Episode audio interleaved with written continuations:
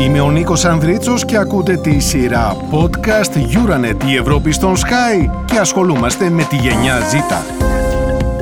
Είναι το δεύτερο επεισόδιο της σειράς podcast ε, «Η Ευρώπη στον Sky» και ασχολούμαστε με τη γενιά Z, τη γενιά των νέων ανθρώπων, των ε, παιδιών, των αγοριών και των κοριτσιών, ε, ποιες είναι οι προσδοκίες τους, ποιοι είναι οι φόβοι τους, ποια είναι τα χαρακτηριστικά αυτής της νέας γενιάς. Σήμερα θα ασχοληθούμε με το ζήτημα του πολέμου στην Ουκρανία, την συνεχιζόμενη ρωσική εισβολή στην Ουκρανία και θα ακούσουμε ποια είναι η επίπτωση ακριβώς αυτής της ε, κρίσης, αυτού του πολέμου, αυτές οι εικόνες που παρακολουθούμε καθημερινά, εικόνες καταστροφής που μας έρχονται από την Ουκρανία, πώς επηρεάζεται η νέα γενιά, τι πιστεύει για όσα συμβαίνουν η νέα γενιά, ποιοι είναι οι φόβοι όσον αφορά το μέλλον, αν και κατά πόσον πιστεύουν ότι θα έχουμε έναν νέο ψυχρό πόλεμο. Και βεβαίως μέσα σε όλα αυτά ποια είναι η άποψή του σε σχέση με την Ευρωπαϊκή Ένωση, το ρόλο της Ευρώπης γενικότερα, αλλά και το τι μπορεί να προκύψει από έναν τέτοιο πόλεμο στο κέντρο της Ευρώπης.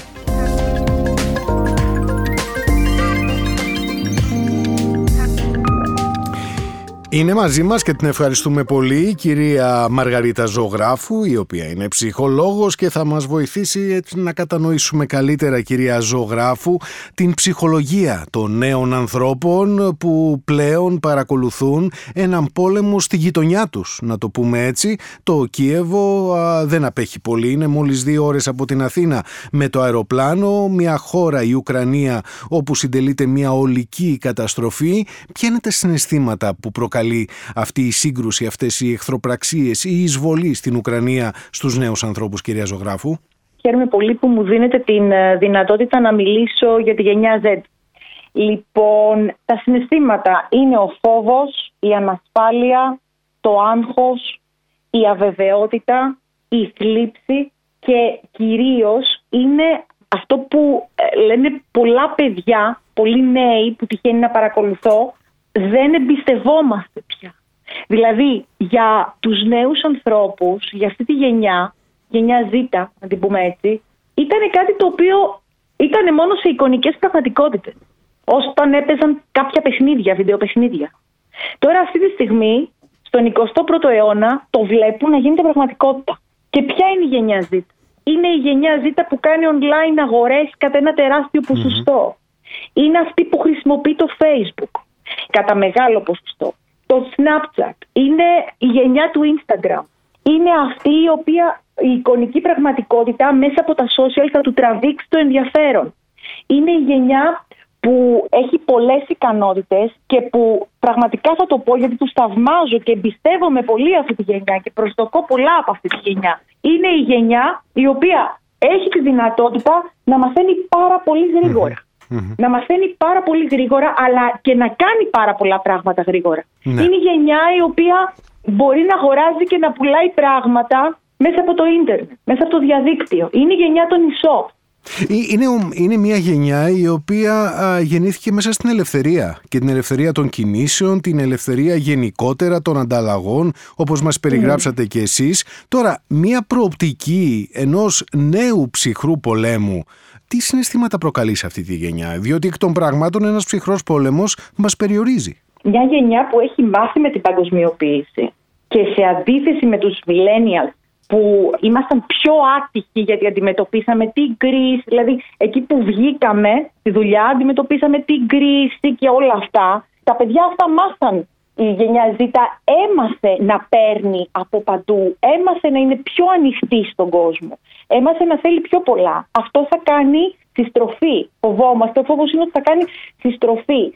Φοβόμαστε να χαθεί αυτό που εμείς θεωρούμε ελευθερία. Ελευθερία στη σκέψη, στους ορίζοντες. Πάντα ο ψυχρός πόλεμος το έκανε αυτό. Ξέρετε ποιο ήταν το πυρηνικό χαρακτηριστικό ενός ψυχρού πολέμου; Η καχυποψία. Δηλαδή αν σκεφτούμε, αν αναλογιστούμε τι ήταν ο ψυχρός πόλεμος, όλη αυτή η κατάσταση, τι έκανε τα άτομα να νιώσουν. Μια καχυποψία. Η μεν έναντι των δε. Μάλιστα. Και αντίστροφα. Είναι, είναι πολύ Αυτό ενδιαφέροντα θέλουμε, αυτά που μας είπατε. Η καχυποψία θα φέρει την ανελευθερία, θα φέρει το φόβο. Θα φέρει το φόβο της αλληλεπίδρασης. Μάλιστα. Θα ήθελα να προσθέσω κάτι, ότι αυτή η γενιά αντιμετώπισε αυτόν τον πόλεμο, δηλαδή αυτή την ρωσική εισβολή στην Ουκρανία, με έναν ιδιαίτερο τρόπο και διέδωσε μέσα από τα social το τι ακριβώς συμβαίνει. Αυτό που φοβόμαστε να μην συμβεί είναι η παραπληροφόρηση, η βία και απλά να εκλάβουν μια τέτοια κατάσταση ως μια εικόνα. Είμαι πολύ περήφανη που ακούω παιδιά λυκειόπαιδα, ένα το Λύκειο Πειραιά παραδείγματος χάρη, μέσα από τα social, Instagram, Facebook, κατάφερε και μάζεψε μια γενναία βοήθεια. Έκανε μια γενναία προσπάθεια και μάζεψε μια γενναία βοήθεια για τους πρόσφυγες της Ουκρανίας. Και άλλα σχολεία στον Πειραιά. Φιλότιμες προσπάθειες. Κυρία Ζωγράφου, ευχαριστώ πάρα πολύ που ήσασταν μαζί μας. Να είστε καλά και εγώ πολύ. Να είστε καλά, γεια.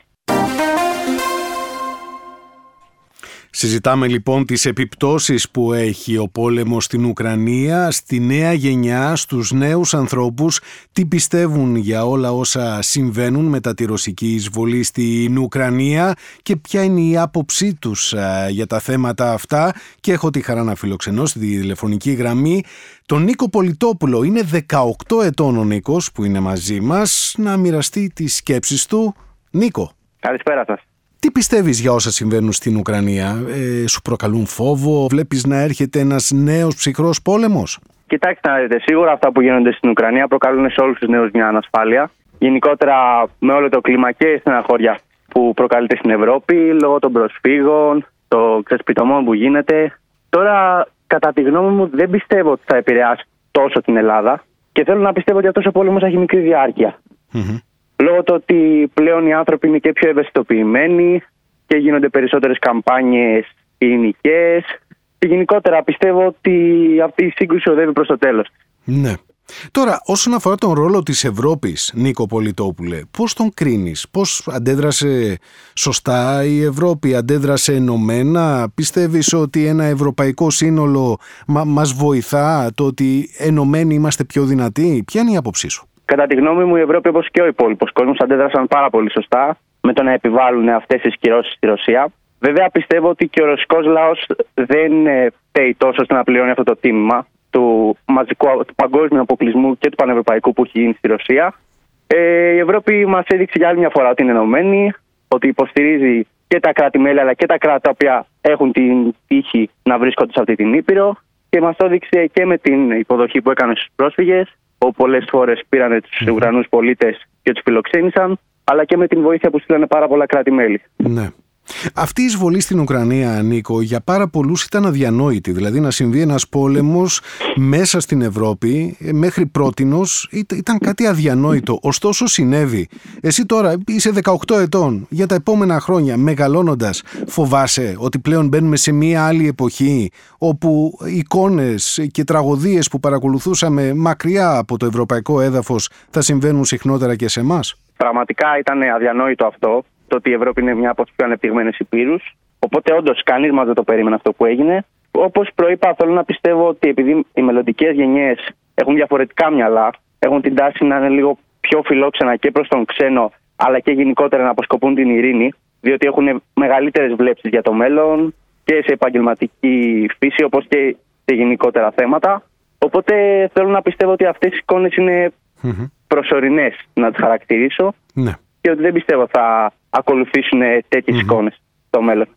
Νίκο, και μια τελευταία ερώτηση. Επειδή ανήκει σε μια γενιά που γεννήθηκε σε ένα περιβάλλον ελευθερίας, ανταλλαγής, ε, ταξιδιών και γενικότερα ένα, ένα περιβάλλον παγκοσμιοποίησης, το γεγονός ότι υπάρχει ένα ενδεχόμενο να πάμε σε ένα ψυχρό πόλεμο όπου να έχεις ξεκάθαρα στρατόπεδα και να περιορίζεται αυτή η δυνατότητα, πώς το βλέπεις; Πραγματικά είναι λυπηρό και δεν θα ήθελα να επαναληφθεί αυτή η ιστορία, γιατί στο παρελθόν έχουμε δει ότι κάθε φορά που έχει γίνει αυτό ε, υπάρχουν τραγικές συνέπειες και γίνονται πραγματικά αποτρόπια εγκλήματα που ντροπιάζουν το ανθρώπινο είδος, κατά τη γνώμη μου.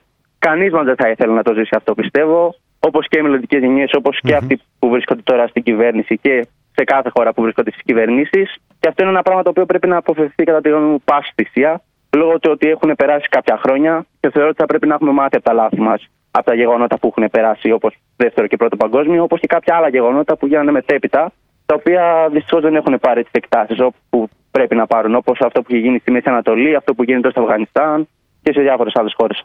Μάλιστα. Νίκο Πολιτόπουλε, ευχαριστώ πολύ που ήσουν μαζί Εγώ μας σας ευχαριστώ. σε αυτή τη σειρά podcast 18 ετών ο Νίκος Πολιτόπουλος που μόλις ακούσατε.